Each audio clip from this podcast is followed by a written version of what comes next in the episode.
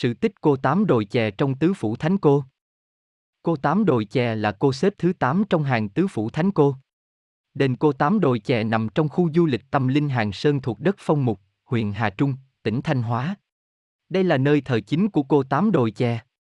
Hiện nay, đền cô Tám đã bắt đầu sửa chữa, trùng tư lớn vào đầu năm 2016. Toàn bộ ngôi đền cũ đã được đập ra và xây mới hoàn toàn.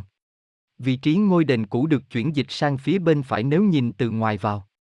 Hiện nay, thân thế về cô Tám Đồi Chè hầu như có rất ít tài liệu.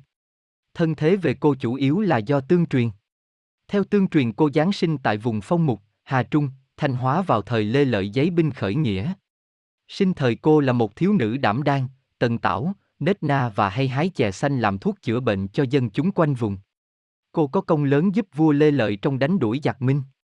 Khi cô hóa về trời, cô được vua Lê Phong công lập đền tại vị trí đền ngày nay. Trong tứ phủ thánh cô cô là cô thứ tám, nên nhân dân gọi cô là cô tám đồi chè. Có tích nói rằng cô vốn là thiếu nữ người mường, có tích lại nói cô là người kinh. Trong hàng tứ phủ thánh cô, cô tám đồi chè hiếm khi về ngự đồng.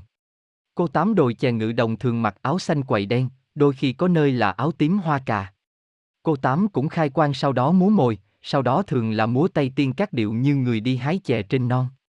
Đền thờ chính của cô được thờ riêng tại đền cô thuộc đất Phong Mục, huyện Hà Trung. Ngoài ra tại Đại Từ, Thái Nguyên cũng có một đền thờ vọng. Đền cô tại đây, trước đây hết sức lục sụp, nhưng nay do nhiều người hảo tâm công đức nên hiện nay khá khang trang, sạch đẹp. Cô Tám cũng còn được phối thờ ở một số đền, nhưng không nhiều. Cô Tám đồi chè không phải là cô Tám theo hầu chầu Tám bát nàng.